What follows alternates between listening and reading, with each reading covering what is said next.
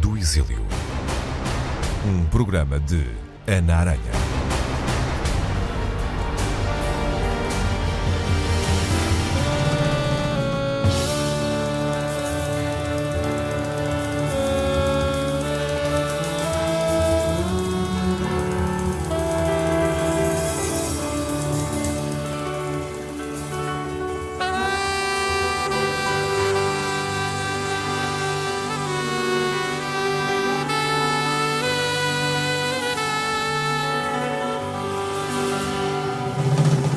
Eu estava afastada da política do meu país depois de um longo processo de desenraizamento. Portugal tinha se tornado longínquo, perdido nos confins da Europa e do meu passado. Tinha deixado de escrever aos meus amigos de Lisboa, com quem já não sentia grandes afinidades. A retórica marxista-leninista aborrecia-me e já não acreditava na revolução e muito menos na missão redentora da classe operária mas não consegui ficar indiferente às imagens transmitidas pela televisão belga de todo um povo nas ruas, em delírio, exigindo paz, liberdade e democracia. Fiquei comovida e parti no primeiro avião que saiu de Bruxelas, carregado de exilados com destino a Lisboa.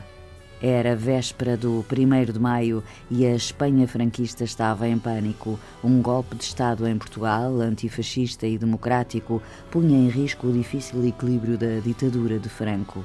E assim saímos de Madrid de caminhoneta durante a noite, proibidos de abrir a boca, rodeados de tropas e guardas civis fortemente armados e nervosos, através de uma Espanha expectante em direção a Lisboa.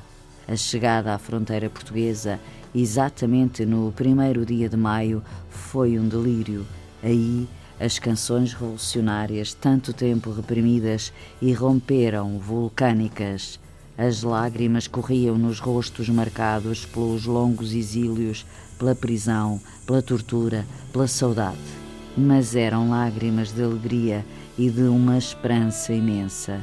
Atravessar Portugal nesse dia foi uma festa e em Lisboa esperava-nos uma cidade inundada de luz e de cravos vermelhos.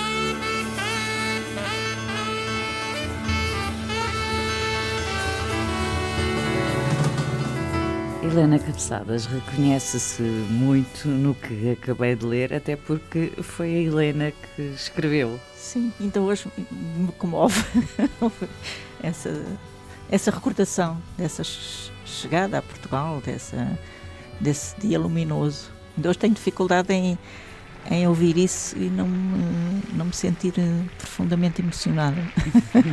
Neste momento, nós podemos ver daqui esta multidão enorme, composta de milhares e milhares de entusiastas, manifestantes que se encaminham a passo lento mas seguro, como nós, portugueses, nos encaminhamos para o futuro.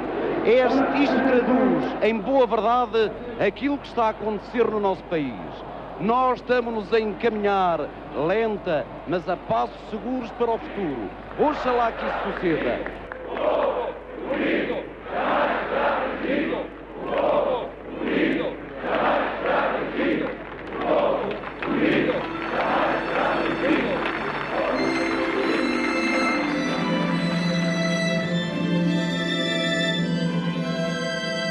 Nascida em Lisboa em 1947, Helena Cabeçadas viveu e estudou em Moçambique. Já na metrópole, entrou na luta antifascista em plena crise estudantil de 1962. Três anos depois, vê-se forçada a partir para o exílio, o que acabará por ser uma experiência por vezes muito dura, mas ao mesmo tempo bastante enriquecedora. É uma das mulheres que mais cedo saiu do país sozinha por motivos políticos. Tinha apenas 17 anos. Na Bélgica, Helena Cabeçadas fez uma licenciatura em Ciências Sociais e uma pós-graduação.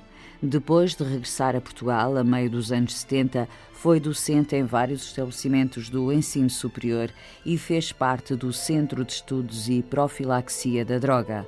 Nos anos 80, estudou e trabalhou nos Estados Unidos da América e foi convidada pelo governo de Macau para fazer investigação na área da toxicodependência e saúde mental, temas em que se destaca como autora de dezenas de trabalhos e artigos científicos.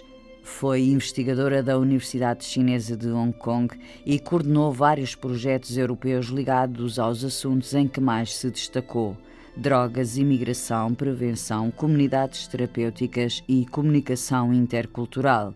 A convite de várias instituições, tem feito conferências em Filadélfia, Washington, Hong Kong, Macau, Tóquio, Lisboa, Porto, Amsterdão, Copenhaga, Berlim, Oslo, Paris e Montreal. É autora de dois livros: Moçambique, Sonhos, Vivências e Memórias e Bruxelas, Cidade de Exílios.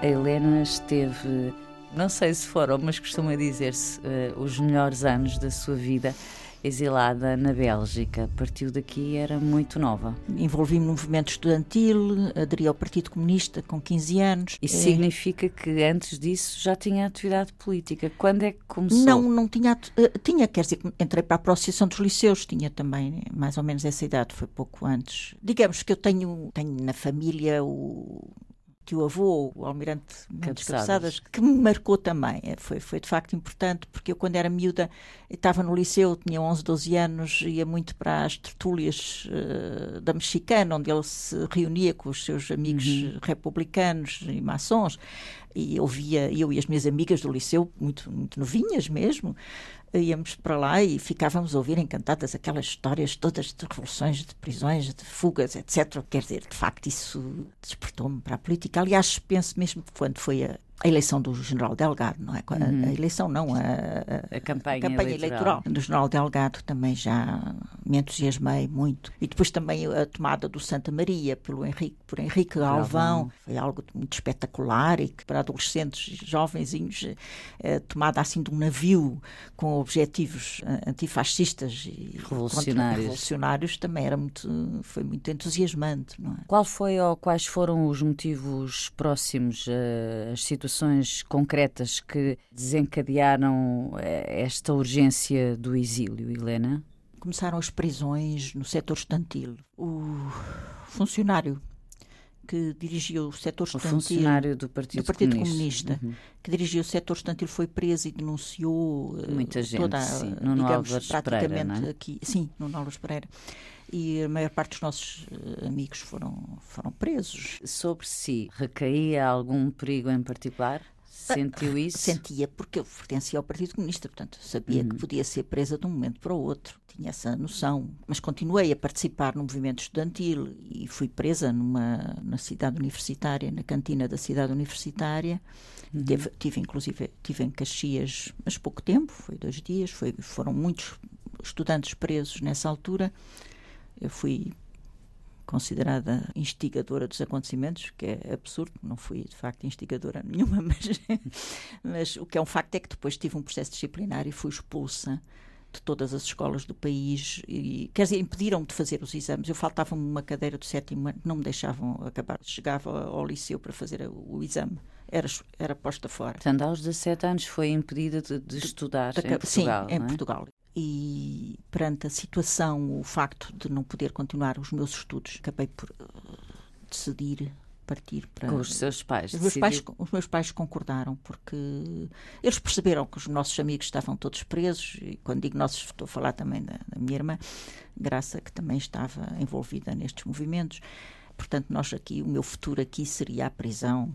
Eles uhum. perceberam isso. Tendo em conta que a probabilidade de vir a ser presa era muito grande, a hipótese de parar a atividade política nunca se lhe colocou.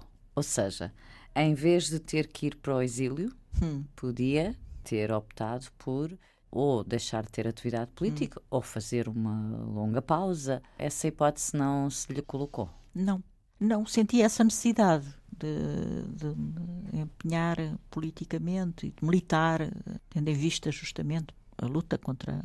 Acho que penso que isso me dava sentido à vida, não é? Quando saí do, do Partido Comunista e foi um bocado até me penso que me senti um pouco órfã. Foi, um pouco, foi doloroso. Foi foi complicado. Não foi fácil não foi uma decisão fácil embora eu ideologicamente já houvesse uma, uma distância que se tivesse tinha vindo a processar e, uhum. muito então sempre fui bastante crítica em relação à linha ortodoxa, mas custou muito, custou muito. Mas o que é que lhe custou? Era depois não ter. A ligação com as pessoas, para já que eu tinha, de amizade, que eram pessoas de quem, que eu, de quem eu gostava e que eram, Claro. tinham sido, de certo modo, a minha família, até no, lá fora, em grande parte, quem eu tinha ligações fortes e uma grande amizade. E também, um, em termos de, de- de tal militância, uma certa sensação de ficar um pouco algo, algo perdida. Embora eu estivesse já noutras e tivesse entusiasmo por outras, Uhum. Mas- e me mantivesse sempre Mas essa atenta, sensação mas- de pertença era importante. mas essa sensação de pertença era importante e, e foi, foi dolorosa, foi difícil. Durante a nossa longa ditadura foram milhares e milhares de pessoas que eh, tiveram que partir para o exílio, para o Brasil, para vários países da Europa. Mas não sei, Helena Cabeçadas, se eh, muitas terão partido tão cedo, tão jovens quanto a Helena. Sim, não conheço tão que fossem. Eu fui a, a primeira, digamos, mesmo quando chega a Bruxelas, ainda não há exilados políticos em Bruxelas. Há um caso só, que é o do Martim. Mas pouco depois de eu chegar, começaram a chegar eh, portugueses. Essa decisão de partir foi, foi simples. Não foi simples, não. Não foi simples. Eu, aliás, estava muito dividida entre continuar cá, na luta cá, porque me parecia que, que de facto era cá, que era o combate decisivo, digamos, antifascista, era dentro do país, e tinha essa Convicção. convicção. Portanto, eu hesitava. Também um- tinha um namorado na altura que foi para a clandestinidade e, portanto, eu... eh, a hipótese que se punha era ir para a clandestinidade ou ir eh, Ou sair do ou país. sair do país. E para mim não foi nada fácil essa decisão. Aliás, quando saí, saí ainda numa perspectiva, talvez voltar daí a três meses. E a ver um bocadinho e pensar, eh, embora a ideia de ir para a clandestinidade, de facto, não me, eu tinha a convicção de que não, não, não, Não era para si. Não era para mim. Esses três meses para pensar transformaram-se em dez Dez anos. Sim, em 10 anos. Foi, foi um longo um longo período, mas, de facto chegar à Universidade de Bruxelas foi para mim também algo de muito muito interessante, porque descobri um mundo, uma sociedade democrática, uma sociedade, uma, uma universidade muito, muito aberta, muito tolerante, em que todas as uh, as ideologias e todas as, as posições políticas eram defendidas de uma forma livre e, e isso também me Fascinou, fascinou, é? fascinou Eu fiquei muito entusiasmada. Foi para mim assim uma revelação também estimulante em termos intelectuais, Uhum. muito estimulante. Fiz, fiz os exames de, de admissão à universidade, também tive resultados muito bons, podia ir para qualquer curso. A universidade, da parte da universidade houve também uma, foi muito, houve um, foram muito acolhedores. É, Uma universidade liberal, antifascista, uma ideologia Portanto, era um- maçónica. um era outro mundo, Era não um é? outro mundo. E para mim foi uma descoberta, de facto. Havia tempo para sentir que estava sozinha num país. As coisas não foram assim eh, todas fáceis. não, não, é? foram nada fáceis. Não, não foram nada fáceis. Foi, foi duro e foi duro também. Foi difícil. Também tinha, do ponto de vista económico, tinha dificuldades. Os meus pais também não podiam assim mandar eh, dinheiro com facilidade. Portanto, eu comecei logo a trabalhar num restaurante da universidade. Trabalhava às horas das refeições, ao almoço e ao jantar, e às aulas, eh, e ao mesmo tempo como se continuava a sentir necessidade de, de uma ligação a Portugal e de uma militância. E como continuei. é que o fazia, estando lá? Estando lá, eh, os portugueses começaram a chegar, portugueses Uhum. politizados e a organizar-se, inclusive eh, o próprio Partido Comunista, e eu continuei Uhum. a militar no Partido Comunista, uh, aderi trabalhava no Secretariado de Estudantes Portugueses no Estrangeiro, que se organizou, que procurava eh, unir um bocado, estabelecer ligações entre os diferentes estudantes que estavam no, exilados, que estavam em França, que estavam nos países leste, que estavam eh, em, em outros países europeus, na criação também da Associação dos Portugueses Imigrados na Bélgica, começaram também, nessa foi a altura em que começou, começaram a aparecer na Bélgica também Imigrantes. imigrantes. Também foi interessante para mim eh, encontrar esse contacto com esse mundo da imigração portuguesa na Bélgica. Eh, a minha militância era discreta, porque eu procurava, apesar de tudo, para já, como estrangeira, não podia ter também Atividade atividades política. políticas e, portanto, procurava ser muito discreta. Era, era, discreta, era, era, discreta. Embora na Associação dos Imigrantes pudesse ser mais. Uhum. Era uma atividade já legal e, portanto, nível de dar aulas do curso do, do teatro, fazíamos. E peças de teatro, era, foi era uma mulher, uma jovem nessa altura, muito ativa, muito, muito dinâmica, muito, muito, empenhada. Muito, muito. Deixou de pensar em vir para Portugal. No primeiro ano sentia muito mais, sentia muito esse apelo. Uh, depois, à medida também que. Solidão, sentiu sim, muita? Sim, sim, sim, sim, sim. Sim, sentia muito. Sentia muitas saudades.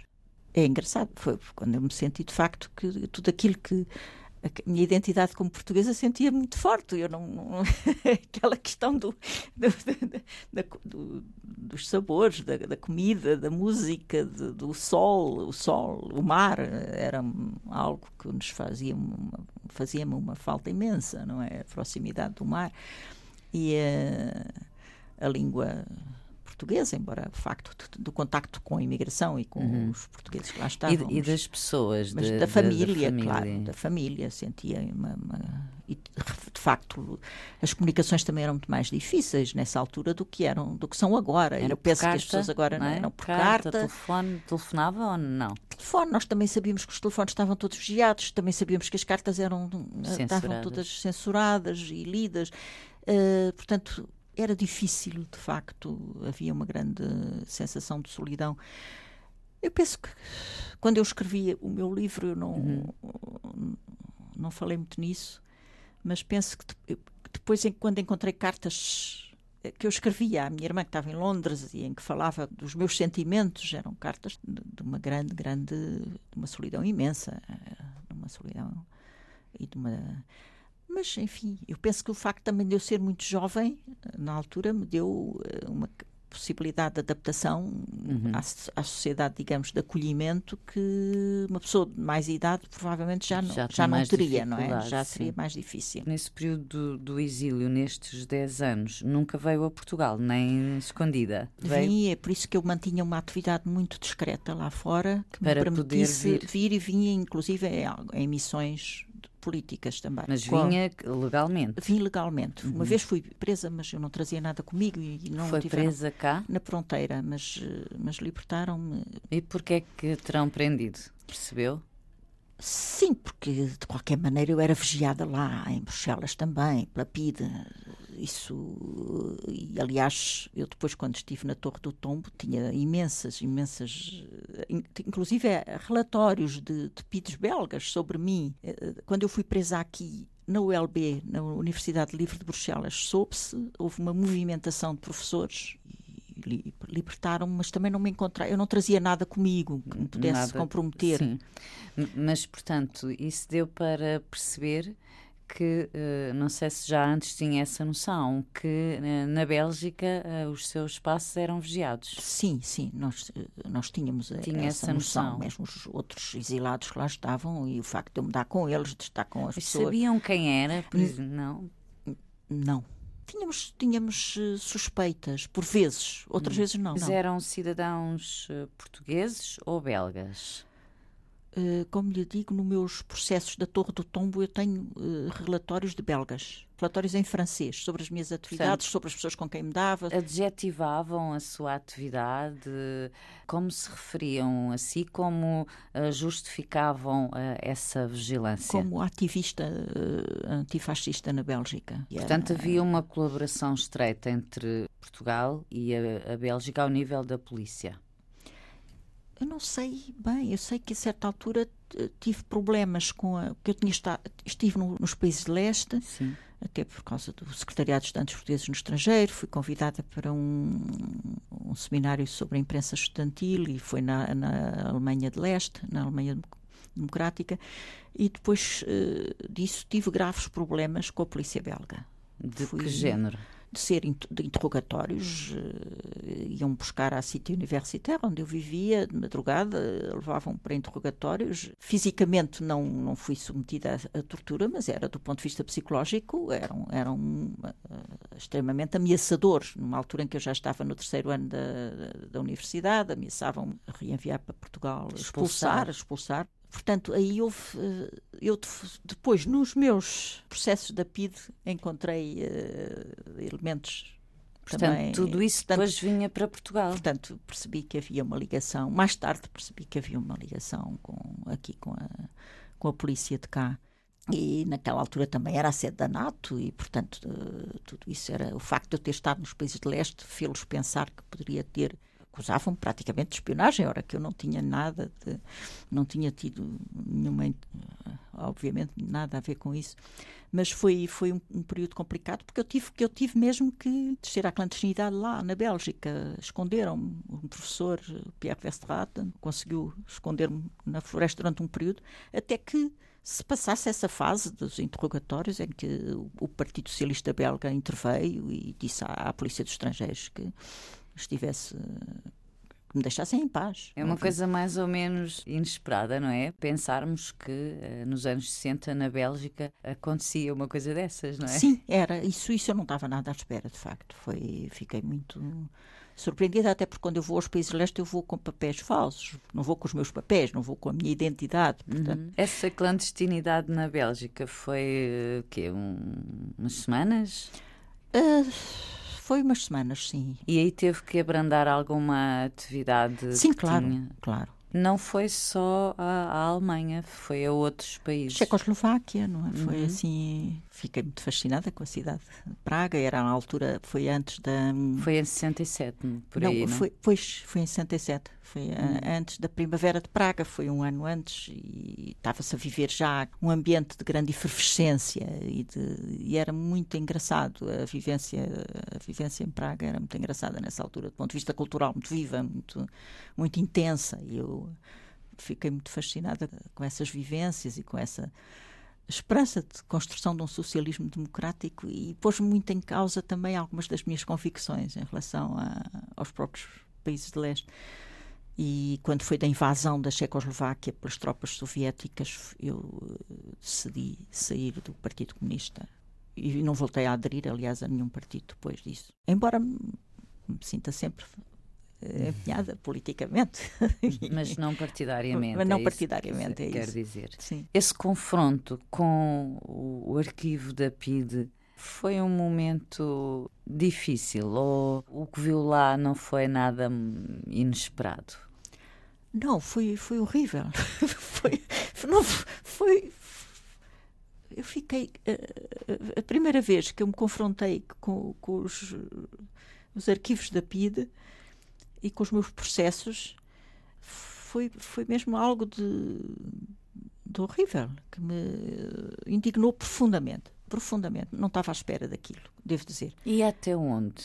As coisas iam uh, até onde? Pr primeiro pedi um processo, veio só, veio o meu retrato, era um retrato, mas era um retrato que não foi um retrato tirado pela PID, portanto foi um retrato, era um retrato de mim miúda, tinha eu 15 anos, a rir, muito contente, uh, portanto, é um retrato que eu teria tirado não sei se para o liceu, se para... Uhum. E estava o retrato, e, e, e eu estava com um sorriso luminoso, uma miúda.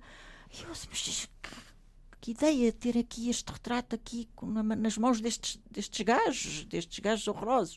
E depois confronto-me com as, com as cartas. Eu, eu, eu não estava nada à espera daquelas cartas. Cartas para os meus pais, cartas para a minha irmã, até que tinha 11 anos, tinha 10 anos, cartas para, para os meus amigos e depois com as observações uh, dos tipos, dos, dos, dos PIDs ali, algumas delas uh, obscenas, horrorosas.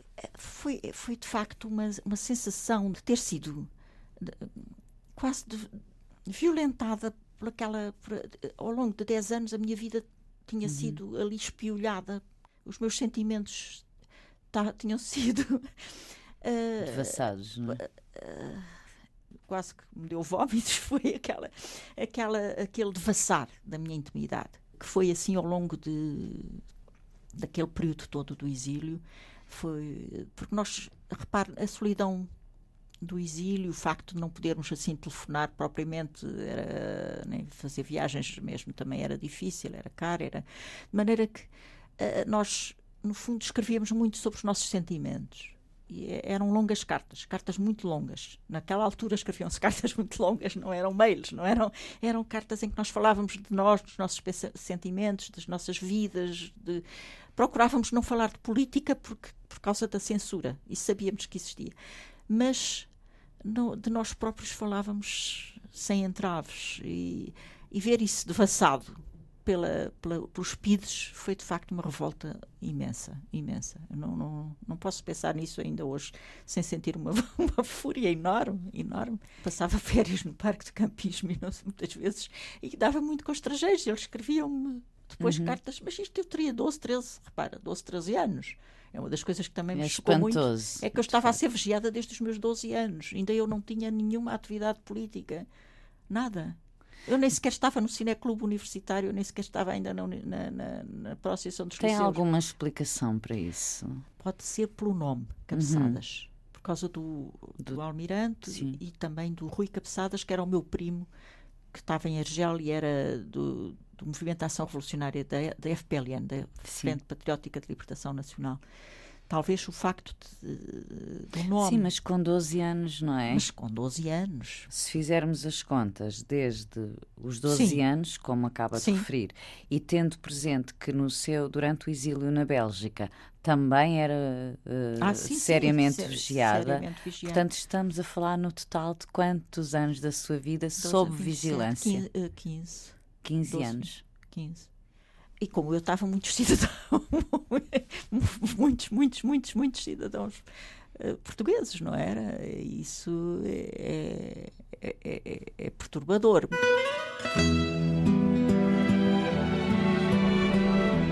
Memórias do Exílio.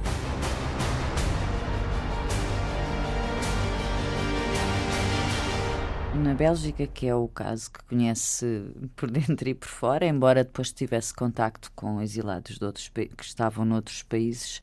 A Helena Cabeçada já referiu que teve que trabalhar, mas havia situações uh, complicadas mesmo, de exilados que passassem mal, por exemplo. Ai, sim, sim. Então, eh, a maior parte vivia em situação extremamente precária, porque repare, chegavam muitas vezes chegavam sem papéis, sem, sem portanto, numa situação sem documentação, sem é? documentação. Portanto, tinham que até conseguir uh, arranjar, eh, resolver esses problemas de identificação, de, de, trabalho. O estatuto de refugiado nem sempre se conseguia e depois só tinha, tinha direito à, à bolsa se fosse refugiado. Se fosse refugiado e se fosse estudante, não é? Se uhum. não fosse também do universitário, também não tinha direito a essa bolsa. Depois a questão das equivalências mesmo dos estudantes que estavam aqui por vezes no, pronto, no final do curso, uhum. faltar-lhes, vejo o meu marido atual, Filipe, só lhe faltava uma cadeira para acabar o curso de económicas, não cá. deram cá, não deram equivalências nenhumas. Outros com o curso de medicina acabado também não dava equivalências. Era anulado todo o uhum. trabalho, todas Portanto, as... em muitos casos o peso do exílio foi muito forte, não é? Porque sim, sim, significou sim, sim. Uh, o que acabou de dizer, uh, viver em condições precárias, Sim, perder quando... o que já se tinha ganho era uma sensação de voltar para trás, ou seja, querer ir para a frente, mas muitas hum. vezes andar para trás. Sim, sim, não. Havia situações muitíssimo precárias em termos económicos. Era vivia-se uma época de pleno emprego, é uhum. verdade. Mas também era, eram empregos não qualificados, no modo geral, que os exilados tinham acesso e viviam, portanto, em situações muito muito difíceis, para além da situação psicológica de, de solidão, de desenraizamento familiar e, e havia e entre ajuda? Havia.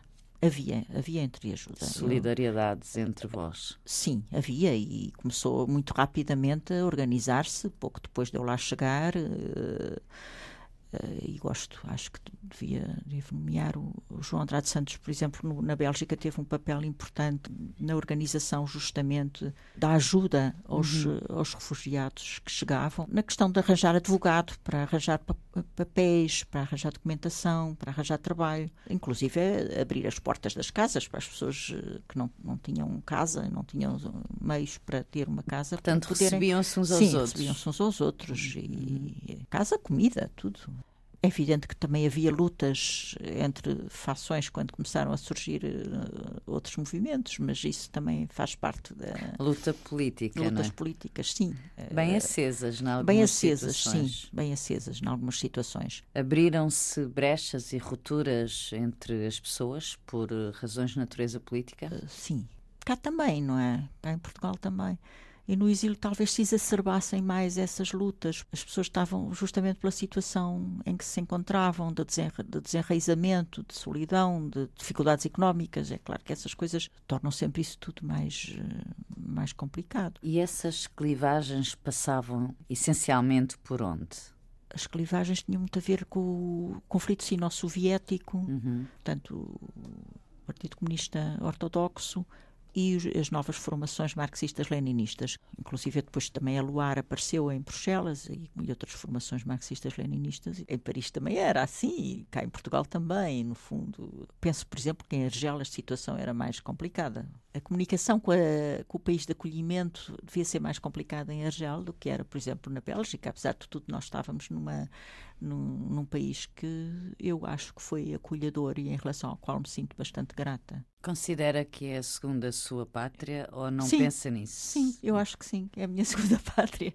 Ainda hoje, quando lá vou, eu, há assim uma sensação de, de, de grande proximidade. E vai com frequência? Uh, não vou com muita frequência, uhum. mas, mas gosto de lá ir e sinto em relação à Bélgica uma certa ternura. hoje, quando pensa no exílio, nesses anos, pensa de que forma, Helena? Com que olhar? Quando olho para esse período foi, foi, foi um período muito rico, acho que sim, apesar da dureza do exílio, que eu acho que o Adorno, quando diz todo o exílio é uma forma de mutilação, é uma frase que eu compreendo, que eu acho que sim, é uma experiência de vida particular e singular, que, que nos torna um bocado diferentes. Eu tive depois dificuldade em em, em sair do exílio? em me reintegrar também no Portugal. Tive, acho que senti sempre uma certa sensação de uma certa de ser um pouco outsider, não é, não quero armarem, mas houve ali, mas eh, uma sensação, eh, sentia-se um bocadinho estrangeira, um pouco, sim, essa uma sensação um bocado de, de estar um bocado foi muito tempo, não é? Dez anos é muito e, de facto, numa fase de formação. Achava que o Portugal eh, ainda muito pequenino, quando voltou a seguir ao 25 de Abril, o que é que sentia exatamente? Um certo desfazamento, uhum. um certo em termos uh, culturais. De qualquer maneira, é evidente que também voltei numa fase e numa época de grandes transformações e que também era apaixonante, não é? Foi também uma época muito rica e muito única também, não é? Quando voltou, uh, como eu li há, há bocado, no 1 de maio de 1974, Uh, portanto, percebe-se que quis vir a correr, não é? Sim, Nessa altura sim, quis vir a correr para Portugal. E tendo em conta o, o sacrifício pessoal que fez, pelo menos nos primeiros tempos, não é? Quando chegou a Portugal nesse 1 de maio de 74, sentiu-se recompensada? Senti-me encantada. Sim, senti-me maravilhada. Foi, foi, foi algo de, de extraordinário. Eu tinha tido a experiência da do Maio de 68, em Paris, uhum. que também me marcou muito. Marcou muitos, muitos exilados, ex-exilados. Eu, eu vivi com uma imensa, uma intensidade muito grande. Fui de, de Bruxelas para Paris, para as barricadas, estive na, nas grandes ocupação da Sorbonne, nas, e vivi isso com uma, uma alegria e uma intensidade imensa. E acreditei que de facto estávamos ali a construir um, um mundo novo. Foi digamos, a, a, minha revolução. Eu tinha 20 anos, portanto, parecia que tudo era Foi possível. Foi a primeira revolução. Sim, um povo completamente. A greve geral em Paris, aquelas discussões infindáveis na, na Sorbonne, em Boulogne-Billancourt, com os operários da Renault, com os, os uh, Odeon, no teatro, ocupações, era de facto.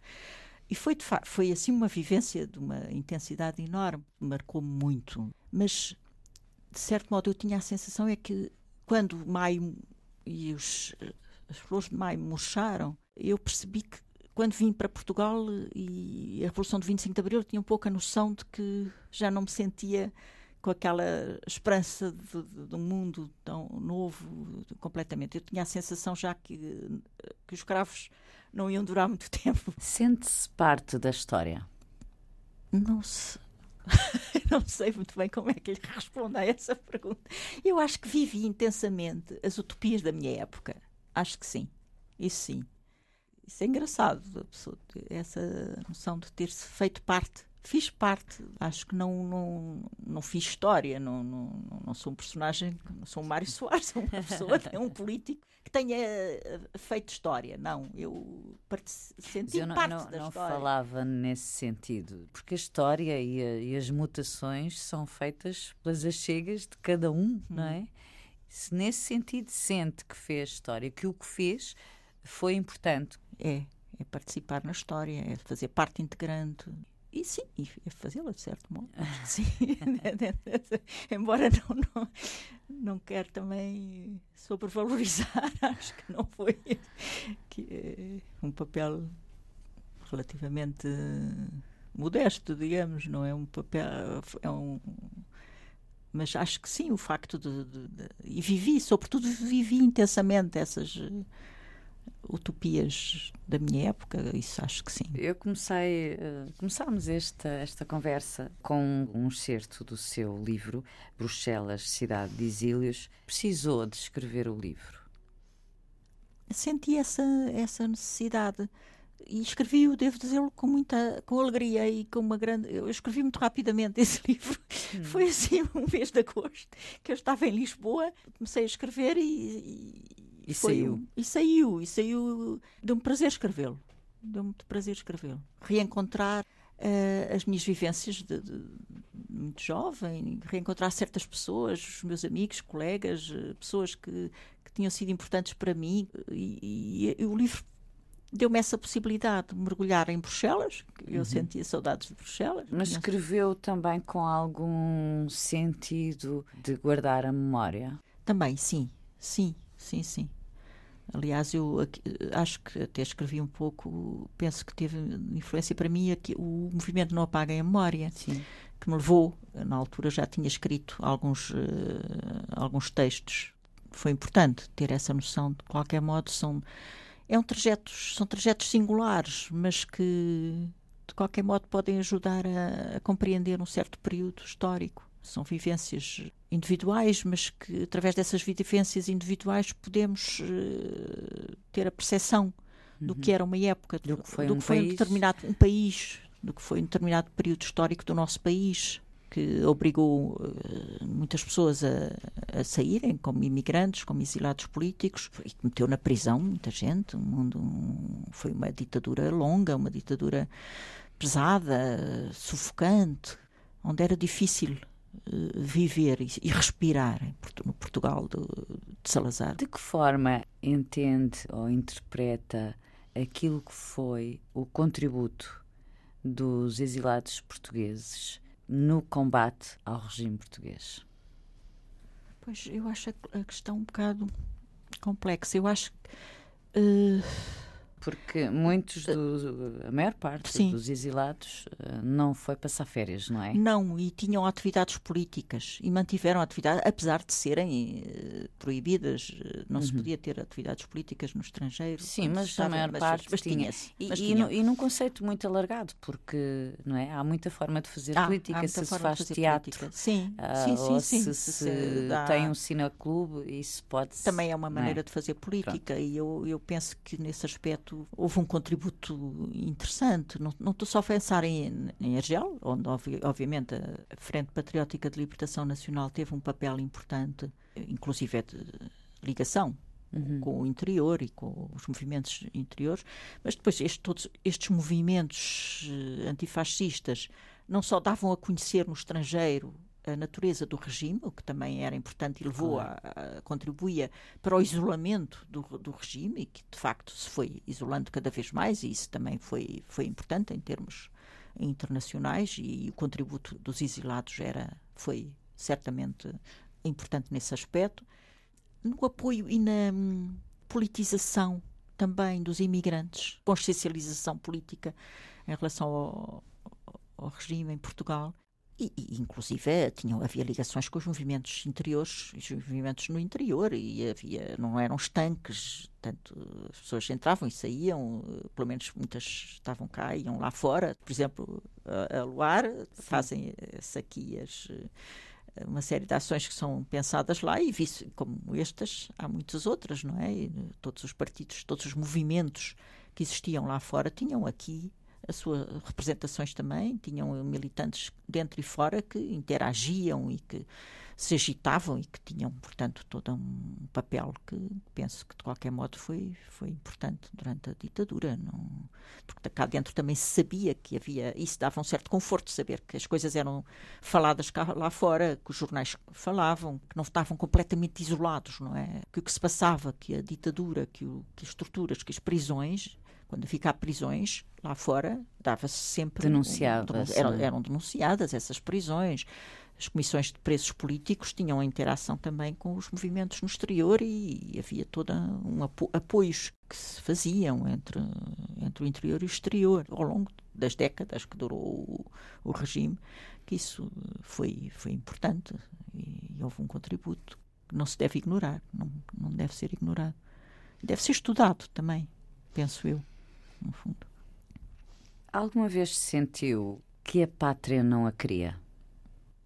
É, de certo modo, quando, quando me vou embora, tenho um bocado essa sensação que não tenho cá lugar, que não, não tenho cá um lugar, que neste país não, não tenho futuro. Tenho essa noção e é isso que me faz ir embora. Penso mesmo que essa minha sensação de ser portuguesa se agudizou e a minha identidade como portuguesa se agudizou na, na, no, exílio. no exílio. sim, sem dúvida. Eu até não, não, não, sou nacionalista, nem sou uma pessoa particularmente patriótica, mas eh, de facto esta sensação de que pertenço a um país que se chama Portugal, com toda isso, eh, essa Começou sensação. A sentir depois. Comecei a sentir depois. Eu não tinha muito essa. Não ligava a isso. Não, tinha... não era uma coisa em que tivesse que pensar não, antes. Não, pois não, não, é? não pensava. E depois pensei e senti, senti, sobretudo senti. Olha de forma muito tranquila para todo este seu percurso. Acha? Pergunto-lhe. Ah, pergunta-me. Uh, Sim, eu acho que sim, acho que tenho que olho para esse meu percurso com, com uma, de uma forma até com uma certa ironia, uma certa ternura. E um bocadinho de orgulho, não? Não sei, não sei. Acha que sim? não sei. Eu, eu, no seu lugar, se me permite, eu acho que sentia um bocadinho de não orgulho. Não sei se, se, me sinto, não sei se estou. Se, se é uma questão de falsa modéstia, mas não me sinto propriamente orgulhosa. Acho que foi um, um percurso que foi o meu, que tinha que, que senti necessidade de o ter na altura, que correspondeu a algo que era assim, tinha que ser assim, porque eu senti não, essa. Não, não tinha que ser não, assim. Não, tinha que ser assim, é verdade. Não foi tinha uma que ser opção assim. sua. Mas eu, por exemplo, em relação ao partir muito cedo, reparo, quando eu parto, eu, eu parto com, com culpabilidade. E durante muito tempo eu senti essa culpabilidade. Eu achava que, que teria sido mais corajoso ficar cá e, e ter mantido na luta cá. E sentia-me um bocado uma certa sensação que a verdadeira luta, a luta mais dura, a luta mais era a que, a que estava a ser travada aqui e que aquilo que se fazia lá fora não era muito importante. O que está a dizer Helena Cabeçadas é que durante algum tempo carregou a culpa de não de ter decidido não viver na clandestinidade. Porque para ficar cá só sim, assim, não é? Pois tinha sido uh, sim. Culpabilizou-se. Por... Uh, sim, embora isso não me impedisse de viver a vida lá com sim. intensidade e com alegria e com prazer e com. Mas era uma coisa em que pensava. Mas eu senti essa e, e sempre achei que uh, a, a, luta uh, pura e dura era a de cá e tinha muita admiração pelas pessoas que estavam cá a, a trabalhar e, e, achava que o que se fazia lá fora está bem, tinha a sua importância, mas era uma importância muito relativa, não era, muito, não era assim tão importante. Por isso, quando e pergunta, hoje ainda pensa assim? Ainda pensa assim. Ainda pensa assim. Acho que sim. Daí não sentir também tanto orgulho. Tive muita admiração sempre pelas pessoas que aqui que ficaram cá e que lutaram no, no duro aqui. Tive muita admiração sempre por essas pessoas. Achei sempre que, apesar de tudo lá fora, é, faziam-se coisas, era importante, era, podíamos uh, arriscar um pouco quando vinha cá, às vezes, em missões, mas não era, não era assim tão determinante. Parecendo que não, tudo isto já foi há alguns pois anos. Mais de 50 anos, não é? Eu lembro-me quando estava na Bélgica e, e via as manifestações dos, dos veteranos dos, da guerra, da, segunda, da Primeira Guerra, e, e isso eu achava segunda. que era um fim do, mesmo da Primeira. Portanto, eh, eh, e eu lembro-me do que pensava, que era uma coisa muito antiga. o que será, não é? Para os nossos para os jovens e, e, menos jovens atuais estes acontecimentos, estas, este, que se passou, não é? Mesmo antes do 25 de Abril, não é? É um mundo antigo, é? Mas que nos marcou, marcou e que marcou o país, eu penso, de uma forma muito profunda, muito profunda. E isso, isso, por isso convém também estarmos, eh, conhecermos, não é? E não esquecermos, e conhecer e tentar compreender e perceber o que se passou.